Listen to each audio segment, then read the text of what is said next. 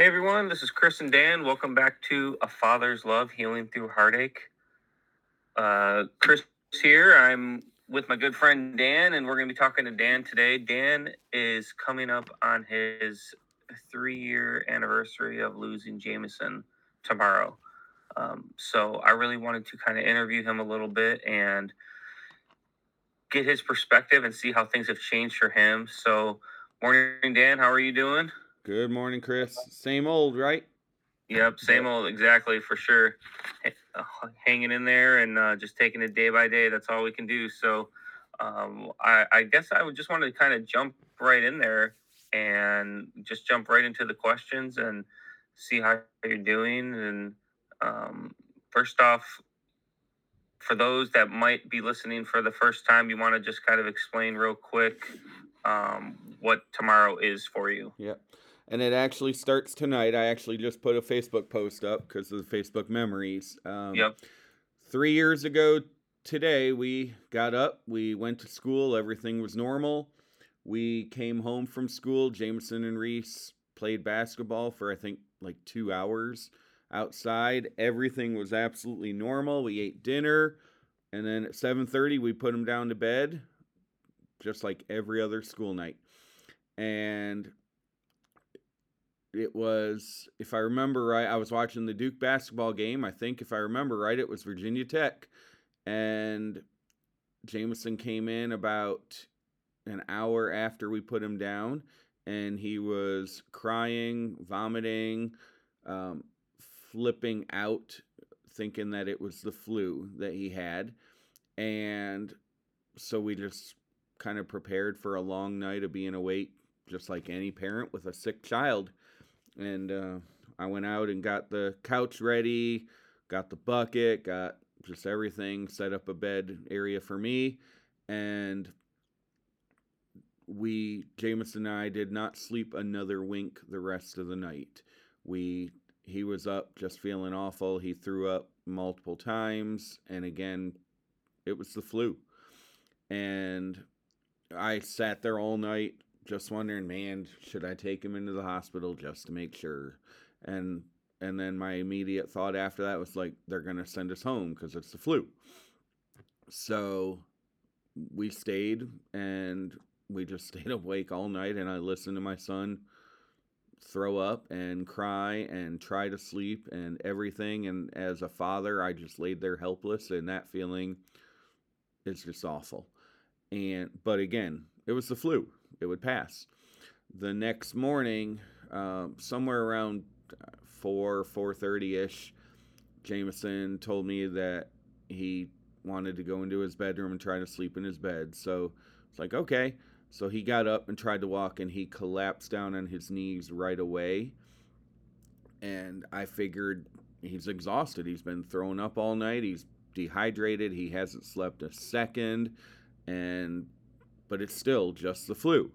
And I kept wrestling with should I take him or not? Should I take him or not? And I kept deciding no, it's just the flu, and they're going to laugh at us and send us home. So I picked him up and carried him. He was completely limp. I again just figured he's exhausted and dehydrated. And I put him in his bed and we laid down and I don't I don't know how much longer it was after that. It wasn't too long. Uh, he just turned and said, Dad, I can't sleep with you in here. I'm like, okay, bud. And I don't remember if I said anything else. I don't remember if I said I love you. I don't remember if he said I love you. Um, obviously, there was no intent there, but I think the last words out of my out of his mouth to me were, "I can't sleep with you in here," because um, I left and went into my bed. Erica, a few minutes later, came in to check on him and he all night long again because he had been throwing up and stuff he had been complaining about being thirsty and we're like where's that mix of you give him a little bit of water to help with the thirst but you also know he's going to throw it right back up. So he hadn't had much to drink all night. Erica got him a little sip of water and then she he was lay, i think laying his head against her chest and she sat him up in the bed and kissed him and came back to our bed and then a few minutes later, for whatever reason, I went in and checked on him, and I found him with his eyes rolled up. and as I've said many times, I, I'm pretty sure he was already dead. Um, I did pull him out. I started CPR, and obviously we went through that process. But um, the the responders came, and their response was phenomenal. Um, luckily, we have one one EMS guy is across the road and like half a mile down the road, so he was there super fast. I remember him coming in, taking over CPR, and I remember looking up. I remember him checking. Um, making a comment that Jameson's skin was already blue. And then I looked up for something and looked the other way and looked down again, and Jameson was not there anymore. Uh, the guy had picked him up while I turned aside and taken him to the ambulance. And we went. Our hospital's four miles away, so it wasn't wasn't that far of a drive. But we got there, and they shuffled us into the room, and I just I knew already. Um, but about maybe half an hour later, they came in and told us that they had they had tried everything. They had given him the epi epiphedrine, or I don't remember the name of the medicine, but whatever that shot is to try to restart the heart, and there was nothing we could do. So we they took us back, and we just stayed there for a little while, just more in shock than anything, obviously. And then uh, we knew we wanted Jameson to be an organ donor, and so we we cut that last bit of time shorter because we were figuring they had to get Jameson's body into the refrigerator and get it cooled off and whatever else they needed to do. So we we said our goodbyes and we we left, and then uh, that was that was those days. So just in a span of 7:30 at night until 5:30 the next morning, 10 hours. He went from what appeared to be completely normal and healthy to dead. Well, Dan, thanks for sharing the story again because I know it's hard every time you have to share that story and you have to relive all those details again in your mind. So, um, but with that, you know, this is your third anniversary, and I was curious how you feel, how your grief has progressed from the first year to the second year to here you are now in the about to be the third year. How do you feel that your grief has progressed, um, and how you're dealing with it? Yep. Yeah, the first the first chunk of time for us was there's obviously shock. Um, there is nobody in this world who expects that their young child is going to die. Uh, so just the shock of losing Jameson, but then also the shock of how quickly it happened.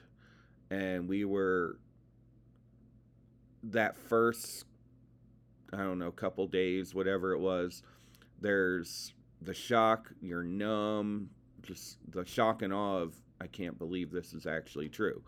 And just laying in bed.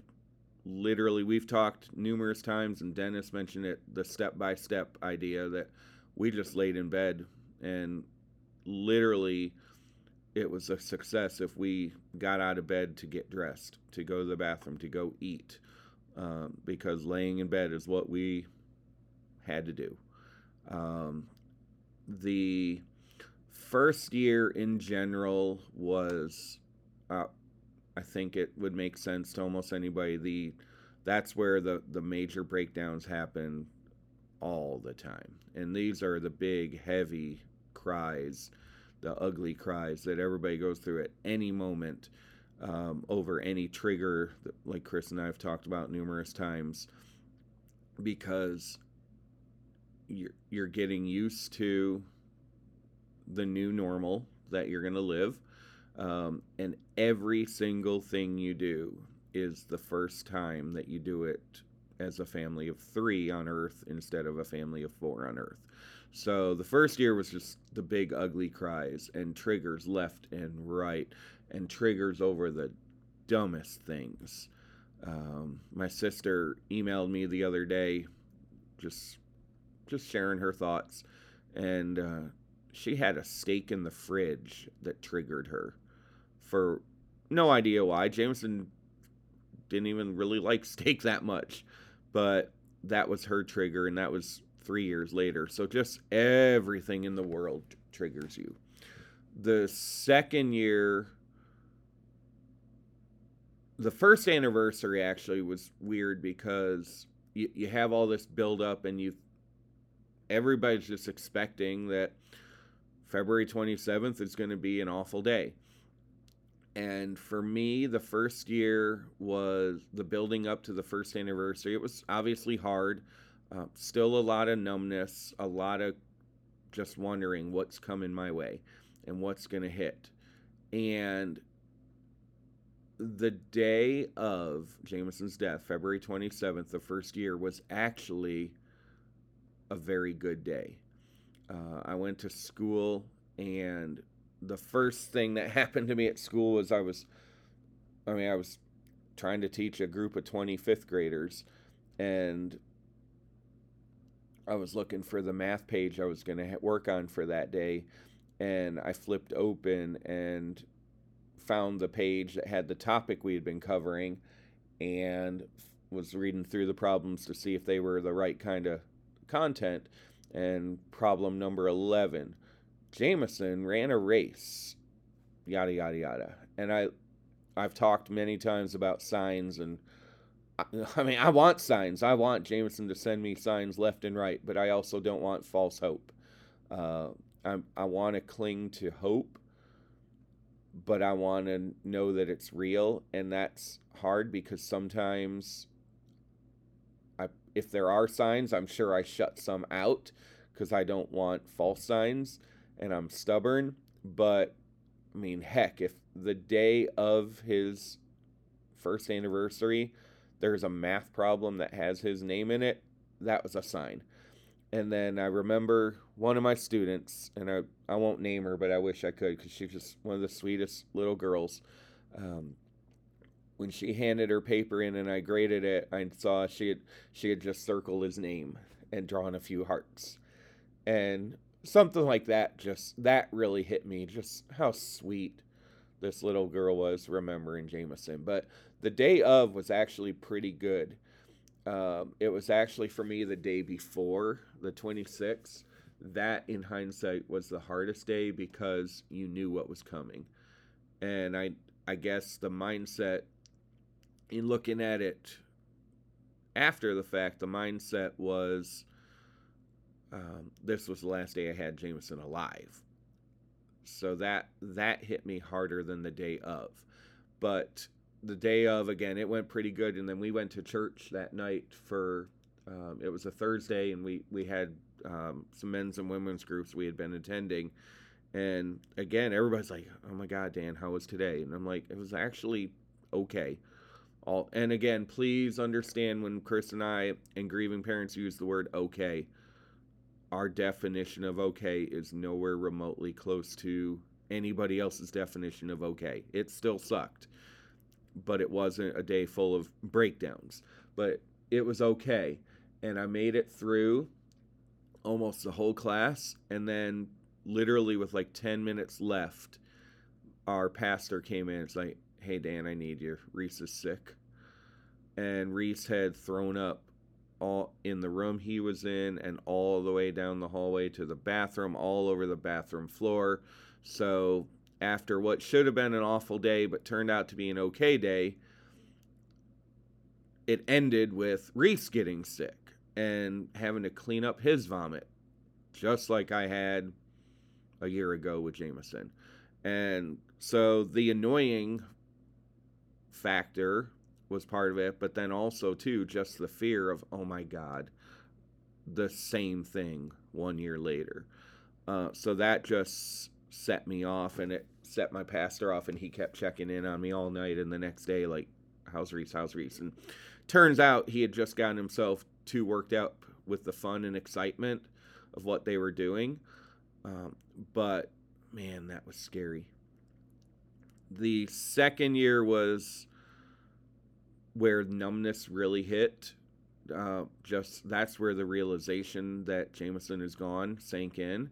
And there weren't as many breakdowns as the first year, uh, but just numbness and going through it, just going through the motions. And I don't really remember a whole lot about the second year that was really anything too worthwhile to talk about. And then this year, um, very few breakdowns.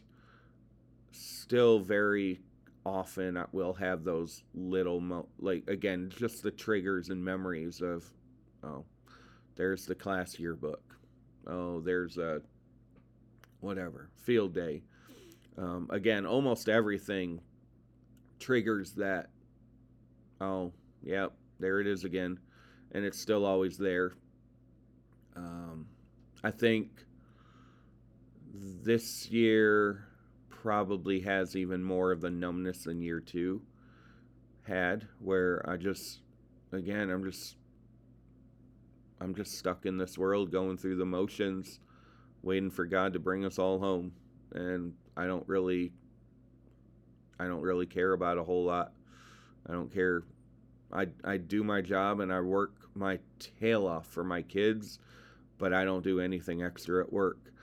Um, I'm I just struggle on a day to day basis, just finding motivation to do anything other than the things I have to do to survive and help my family survive. So, definitely the third year is not as emotional on the the, the big outbursts, uh, but just a consist still a consistent flood of little ones. So I think that's probably it.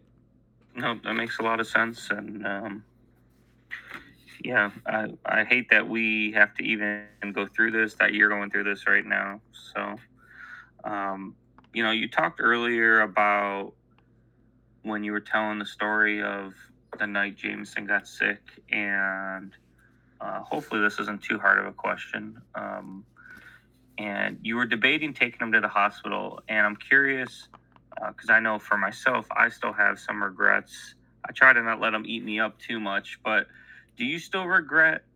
Like, does it eat you up inside that you didn't take him to the hospital? Is it something you think about often? and if so how do you how do you get through that because you know at the end of the day just like for myself there's nothing i could have done different that would have changed the outcome and i think that's probably the same for you with jameson but it still eats you up inside because as a dad you feel like you're the protector and you're supposed to protect your children and your family and make sure everyone's okay and it's almost like we failed at that job so i was curious how how you feel about that yeah and actually you just asked two questions, so I'm, I'm going to address two things first. Um, it is hard to talk about this, but Chris and I have said numerous times that our mental health is so important. And Chris and I talk to people every day that are hurting, other dads or whoever it is that we come in contact with. And it is hard to talk about the death of our sons and it's hard to talk about life without it, without them. But it is not healthy to keep it all bottled in. And Chris and I have had many, many big, ugly cries over the last couple years, uh, and they they suck. There's nothing, no way around it. They suck, but they're healthy and they they're curative. That we want to encourage everybody to find the right people that you can have those big ugly conversations with that they're to sit there and listen and cry with you and just not try to fix you but encourage you that you're right this sucks but i'm to walk it the journey with you because um, we need we need people to f- get help with their mental health chris before i address the regrets question you asked is there anything you want to say about mental health yeah, I mean, I am a huge, huge advocate for mental health. When when we first lost Mason, uh, I want to say within the first week, I was already seeing a doctor for mental health, and you know, we have numerous episodes on mental health. So go back and check them out. But don't be afraid to make that jump. It really does help. It makes a difference, and uh, yeah, reach out to us if you can't figure out who to go to, and we we can help get you in contact with someone that'll be able to help you. Yep. So in terms of regrets of that night, I don't I don't have any. Um, really, I mean, there yes, there's always going to be a nugget of regret of what if I had taken him to the hospital, maybe.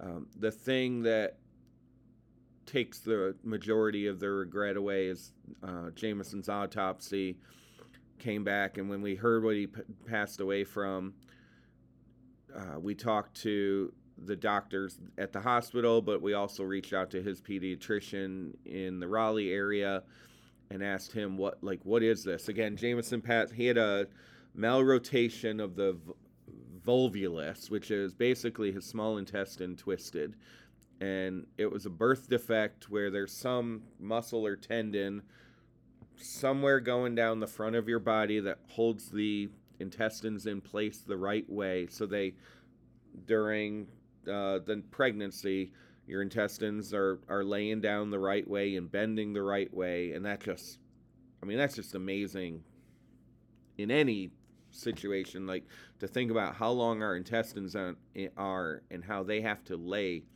perfectly correctly for to leave the path open for all the food and stuff to process but Jameson's apparently did not lay correctly during pregnancy and then this muscle or tendon was I think it was in the front of his body and it was supposed to be behind them. So it, it wasn't doing its job supporting the intestines. And no idea why it took nine and a half years for it to twist, but it took nine and a half years. And so um, our doctors told us that even if we had taken him to the hospital at 8.30 the night before when he first threw up that it would have been a major surgery that he probably would not have survived. And that's, again, if they had even dug deeper than it was the flu.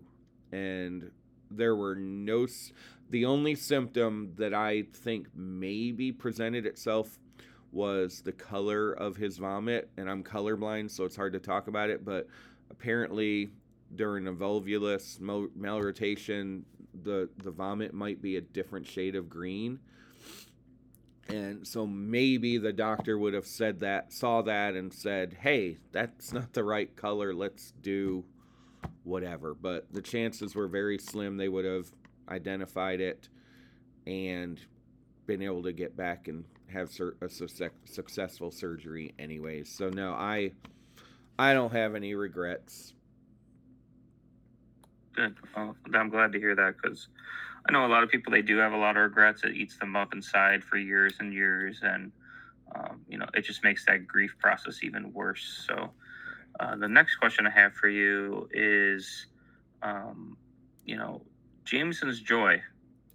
You've told the story how it's all started and the process of it, and it's been a huge success. You you've influenced a lot of dads and helped a lot of people.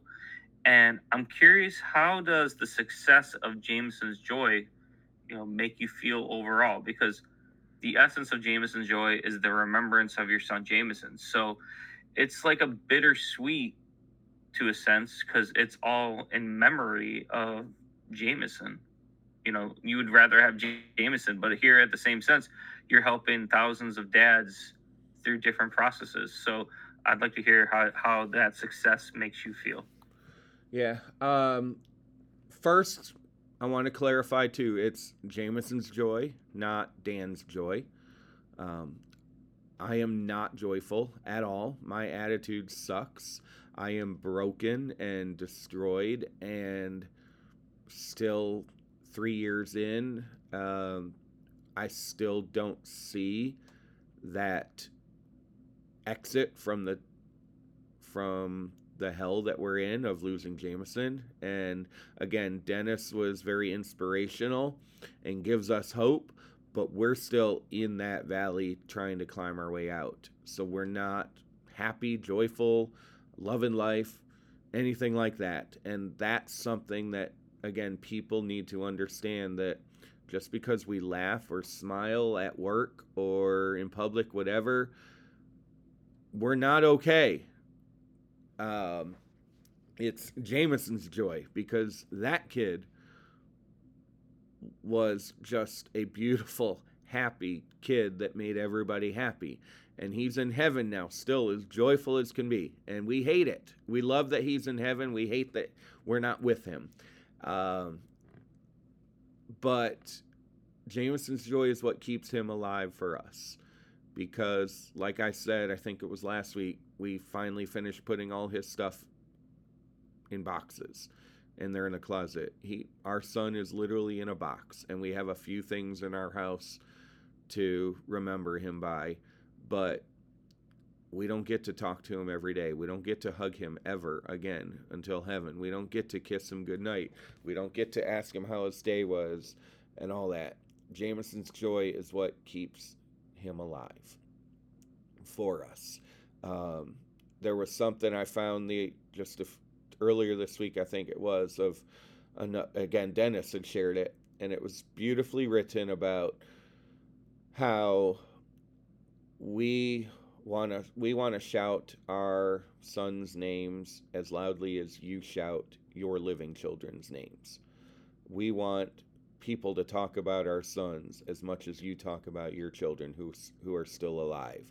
Um, just everything along that line, and that's the truth. I every time I see somebody wearing a Jameson's Joy t shirt, it lessens my pain, my grief, my my bad attitude, whatever it is at that moment. For that moment, it puts a teeny tiny little nugget of joy on my heart that hey, my son's memory is alive and somebody's remembering him and honoring him by wearing the shirt. It's a stupid t-shirt but it's one of the biggest things you could possibly do because you're you're saying you care. Um, every time somebody shares a memory, every time for Jameson's Joy, if you perform an act of kindness, uh, whatever it is, every time a dad comes to one of our breakfasts or comes to our, our fist pump line at carpool or whatever it is, every time you do that, you're letting my son speak. And it's not an audible voice, but it's a very loud message that he his joy is still here and impacting people the way it was before. Um, so again, we Chris and I have talked numerous times about how do you talk to people who are hurting, and again, let our boys live let our kids live. Keep talking about them, sharing the memories. Yes, you're probably going to get tears because the realistic, the realists, uh, I can't think of the word. The reality is our our boys aren't here, but you're helping us live with positive memories of them instead of just dwelling on the negatives that we dwell on every other second of every other day.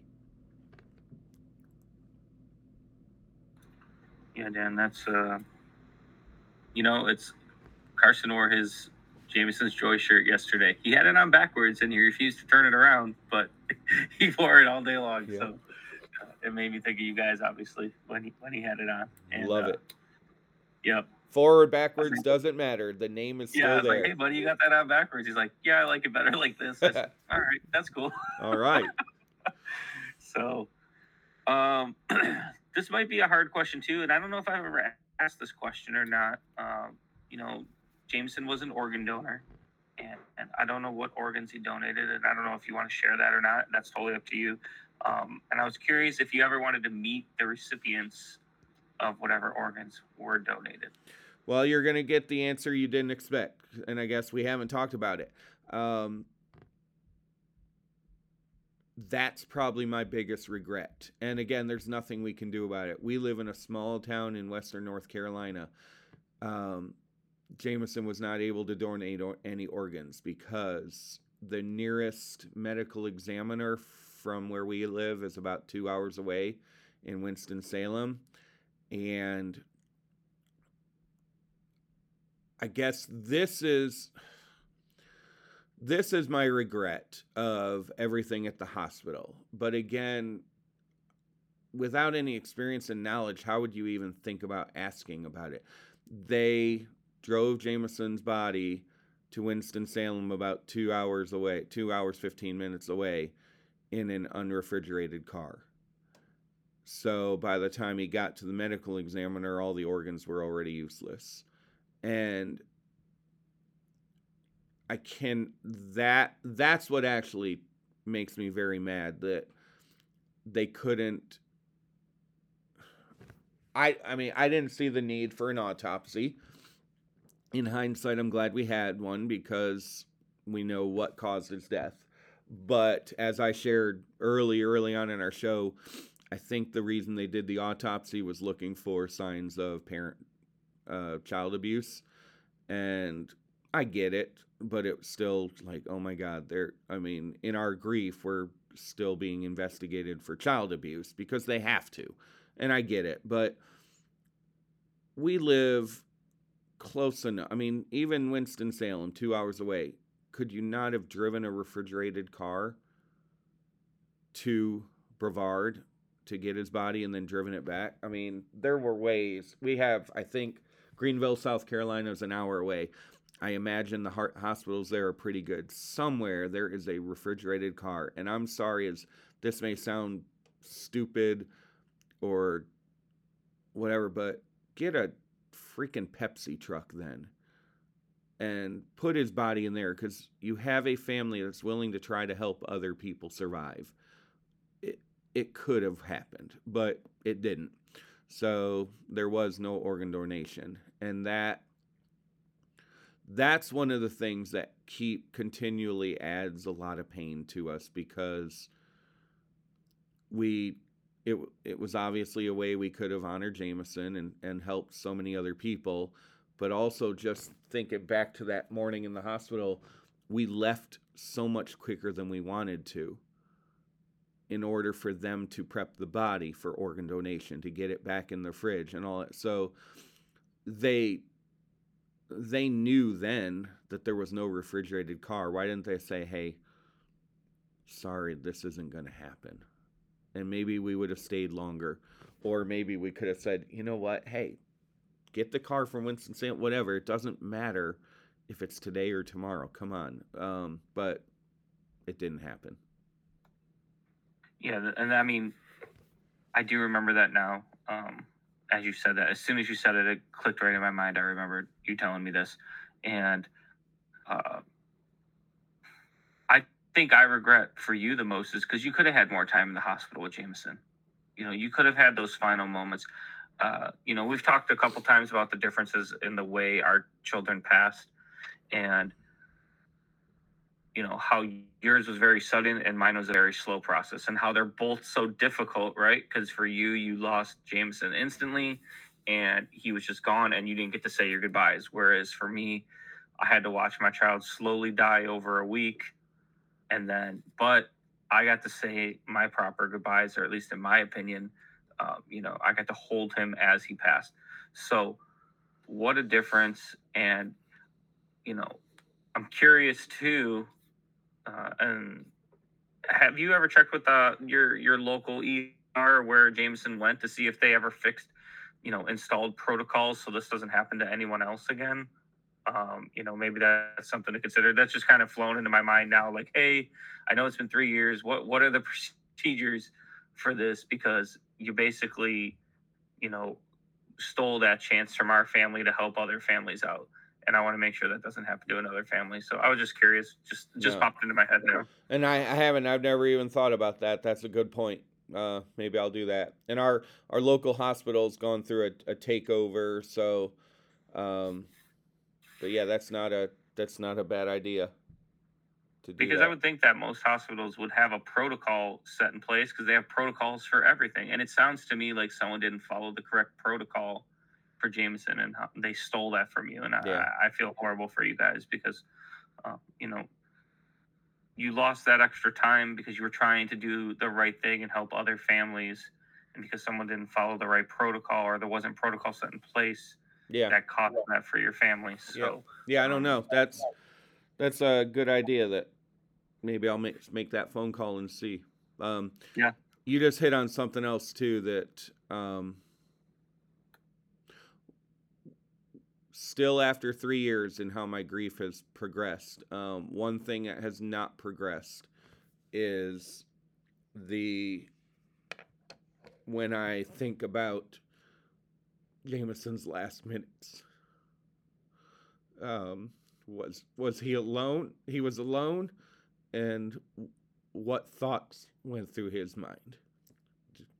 Because i mean i don't know if he just quietly went to sleep or if if he was in any I I think I'm very comfortable with the thought that he probably wasn't in any more pain than he was in all night long. Um, and that he probably just went to sleep.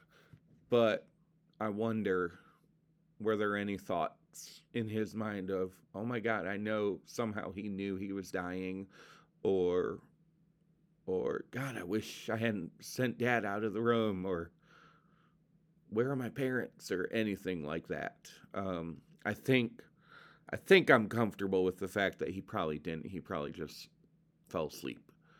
Um, but that will haunt me forever. Yeah, man. I'm I'm sorry, Dan. That is, uh, and I think all you know grieving parents go through that. I, I had a rush of uh, just like you're kind of got some tears right now. I got a rush of tears to my eyes just as you were talking about that because it's so natural to think about how it happened, you know, for for your own kid. And I, I think the same thing all the time. Like there were a couple times Mason they took him off his medicine that kind of put him in his medical coma to see if he would wake up, and he he was slowly waking up a little bit. And, and I know he knew the tube was in his mouth, breathing for him, and you know what kind of fear was running through him that I couldn't save him from. So I know, Yeah. I know what you're going through, man, and it's it, it does eat you up inside for sure. So And I want to highlight just for people listening who are not the grieving ones. Um, I can see somebody here listening to this saying, well, God, thank God Chris got to say goodbye to his son. No. yeah, it's Just- it's they're they're it's such a double edged sword, you know. Like Yeah. it's I held my son in my arms as his heart stopped, and I picked him up, and I heard his final breath come out of his body. And uh, yeah, that's that's gonna haunt me forever. Yep. Just like uh, just like it is, you know, what you and Jameson, bud. Yep. So, but you know, I want really want to keep this more on Jameson today because it's a big day for you guys. And um, you know, uh, moving on. Next question I have for you is, you know, you talked about sleep earlier, right? Wow, sleep really changes after losing a loved one and you're going through grief. And I'm curious now, three years in, how your sleep pattern is, if it's changed at all, it's gotten better because, um, you know, these things kind of haunt us at night when you're alone with your thoughts. So, uh, if you want to go into that, a little bit. sleep still sucks. I mean, it's as it's, it's as easy as that. We, uh, Erica and I both, we have trouble sleeping. Uh, I think it is a very rare night that we don't that we don't wake up in the middle of the night.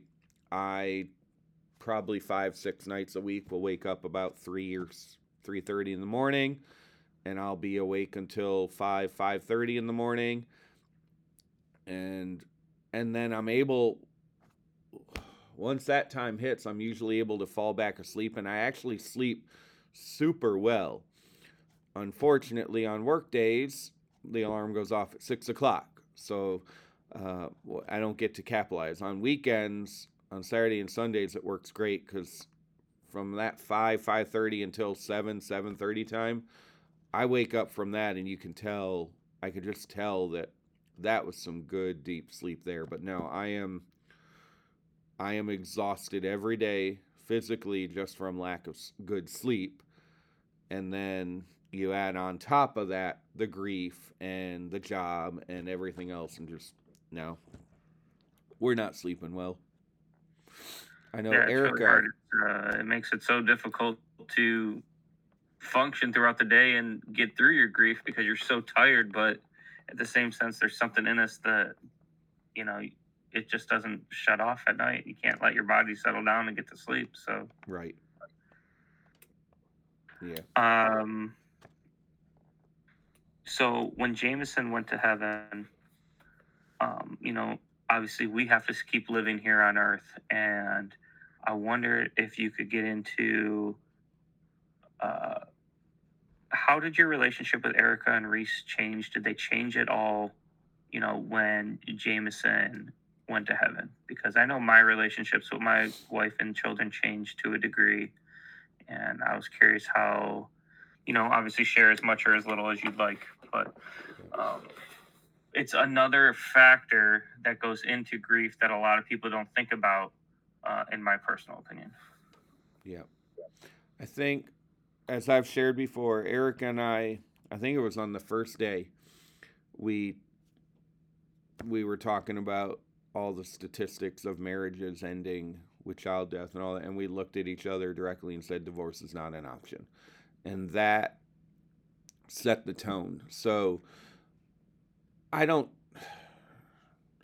I don't know that a whole lot's changed where our marriage is stable. Um, we're both relatively calm people, anyways. I know in in a in a ex- living in a light, exciting lifestyle kind of view, we're we're calm. I know anybody that sees me in school thinks I'm wild and crazy. Um, that's for the job.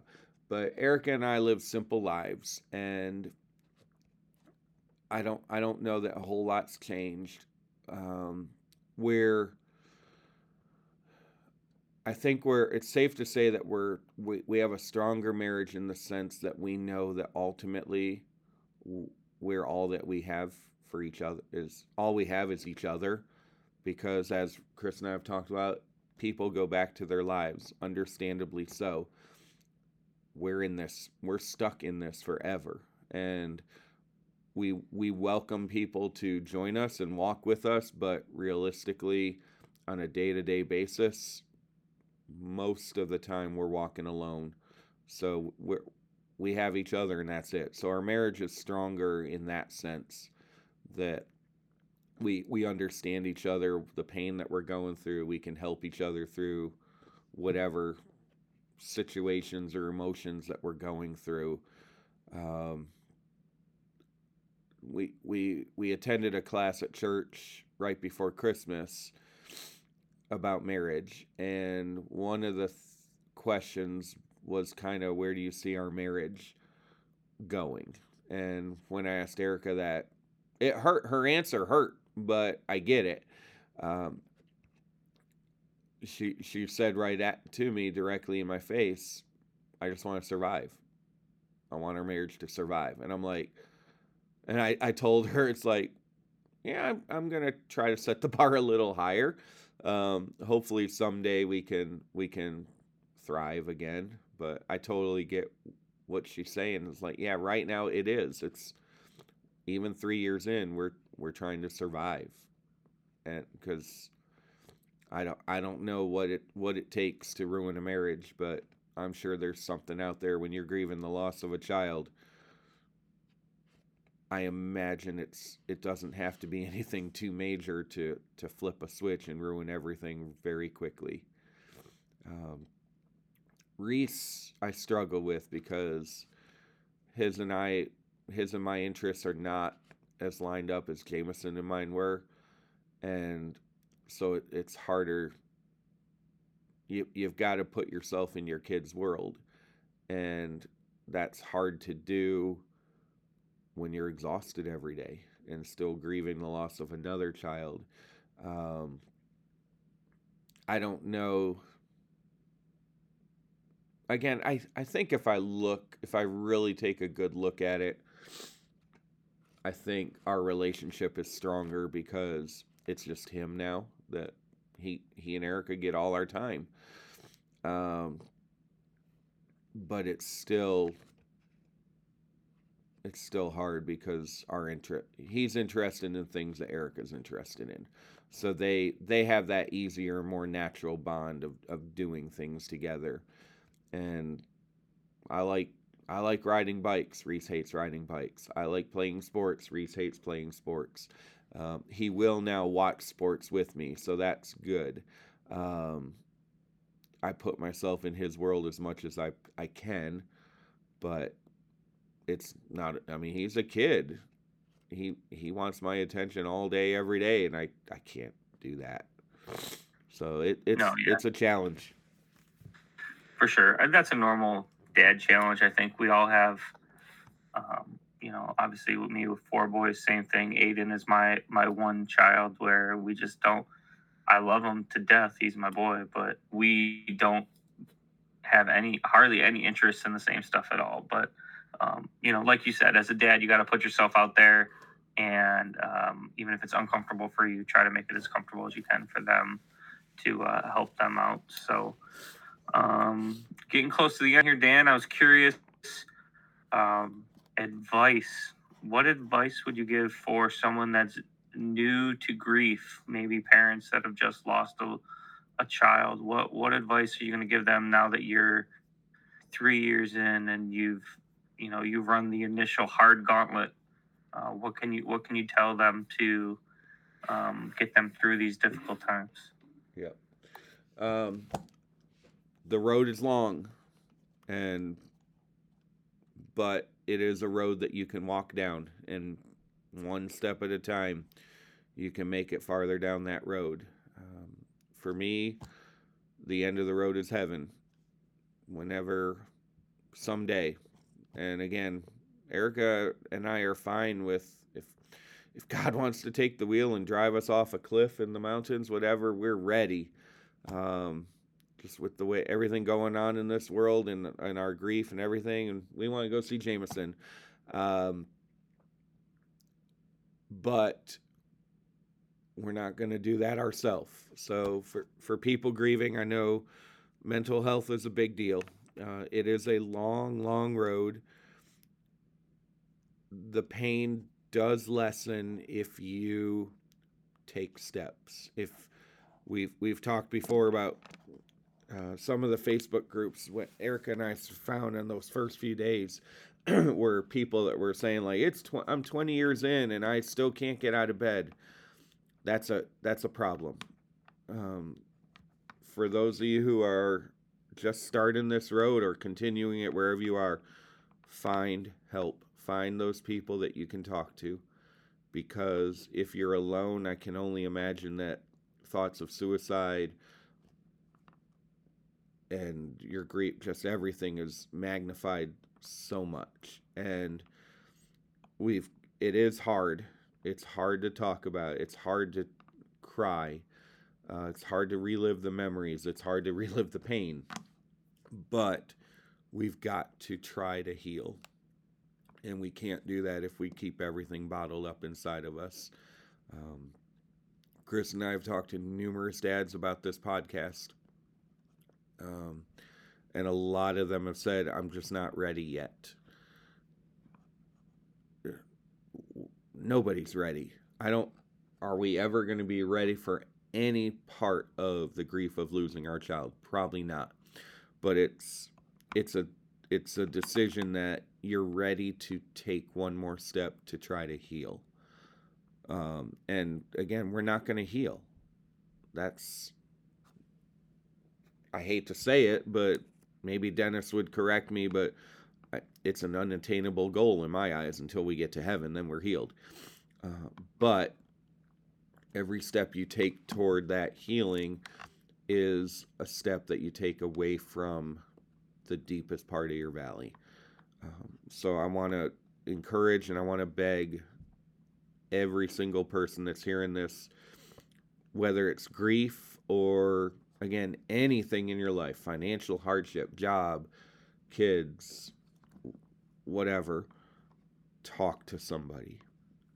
Uh, and be prepared. Talk to somebody that you're able to cry with.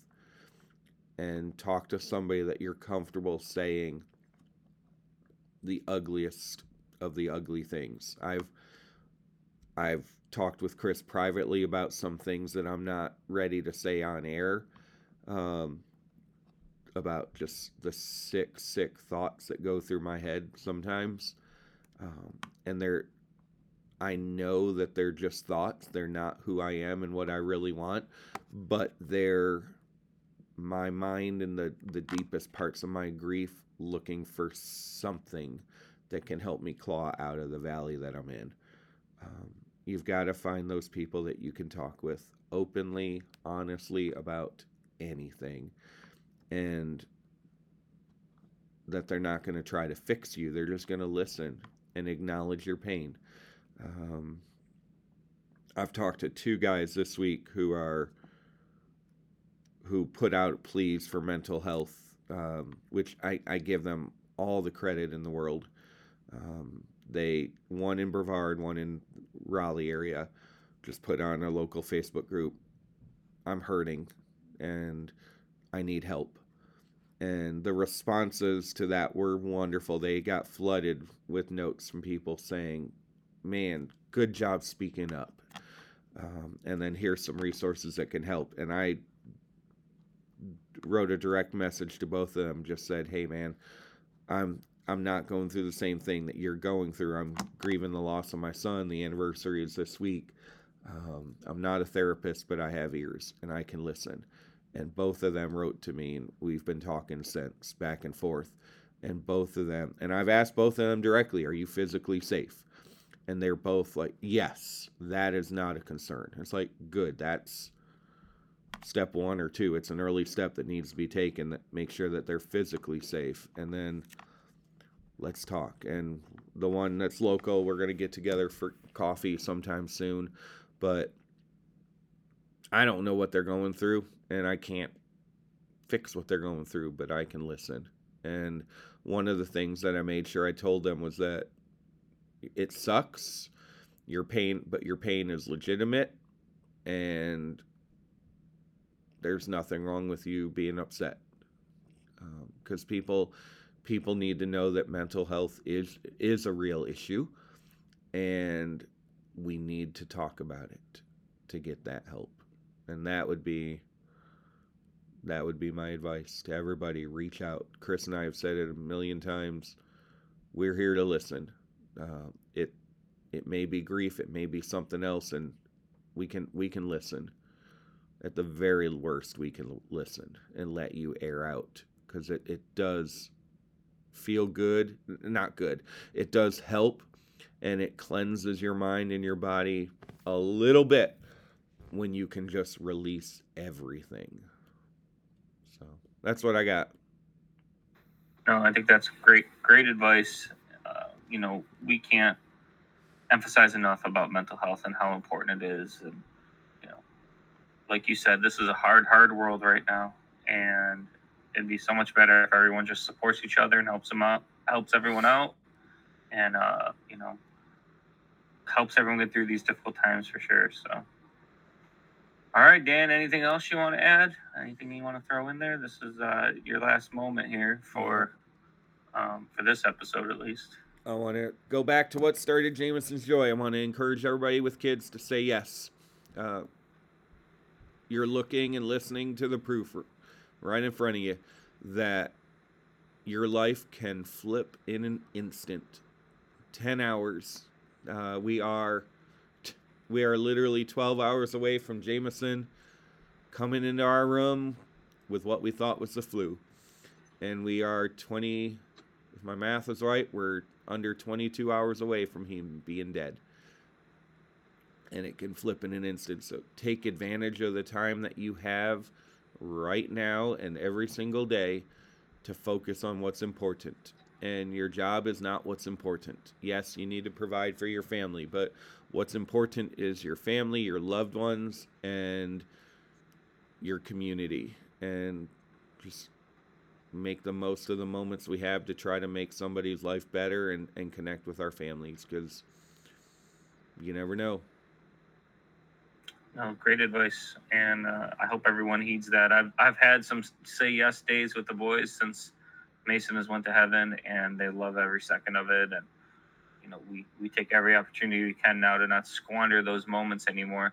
Not that we were squandering them before, but you just don't focus in on them as much as uh, when you deal with the grief of loss, and uh, it really puts everything in perspective. So, Yeah. well, I think that's it for this episode.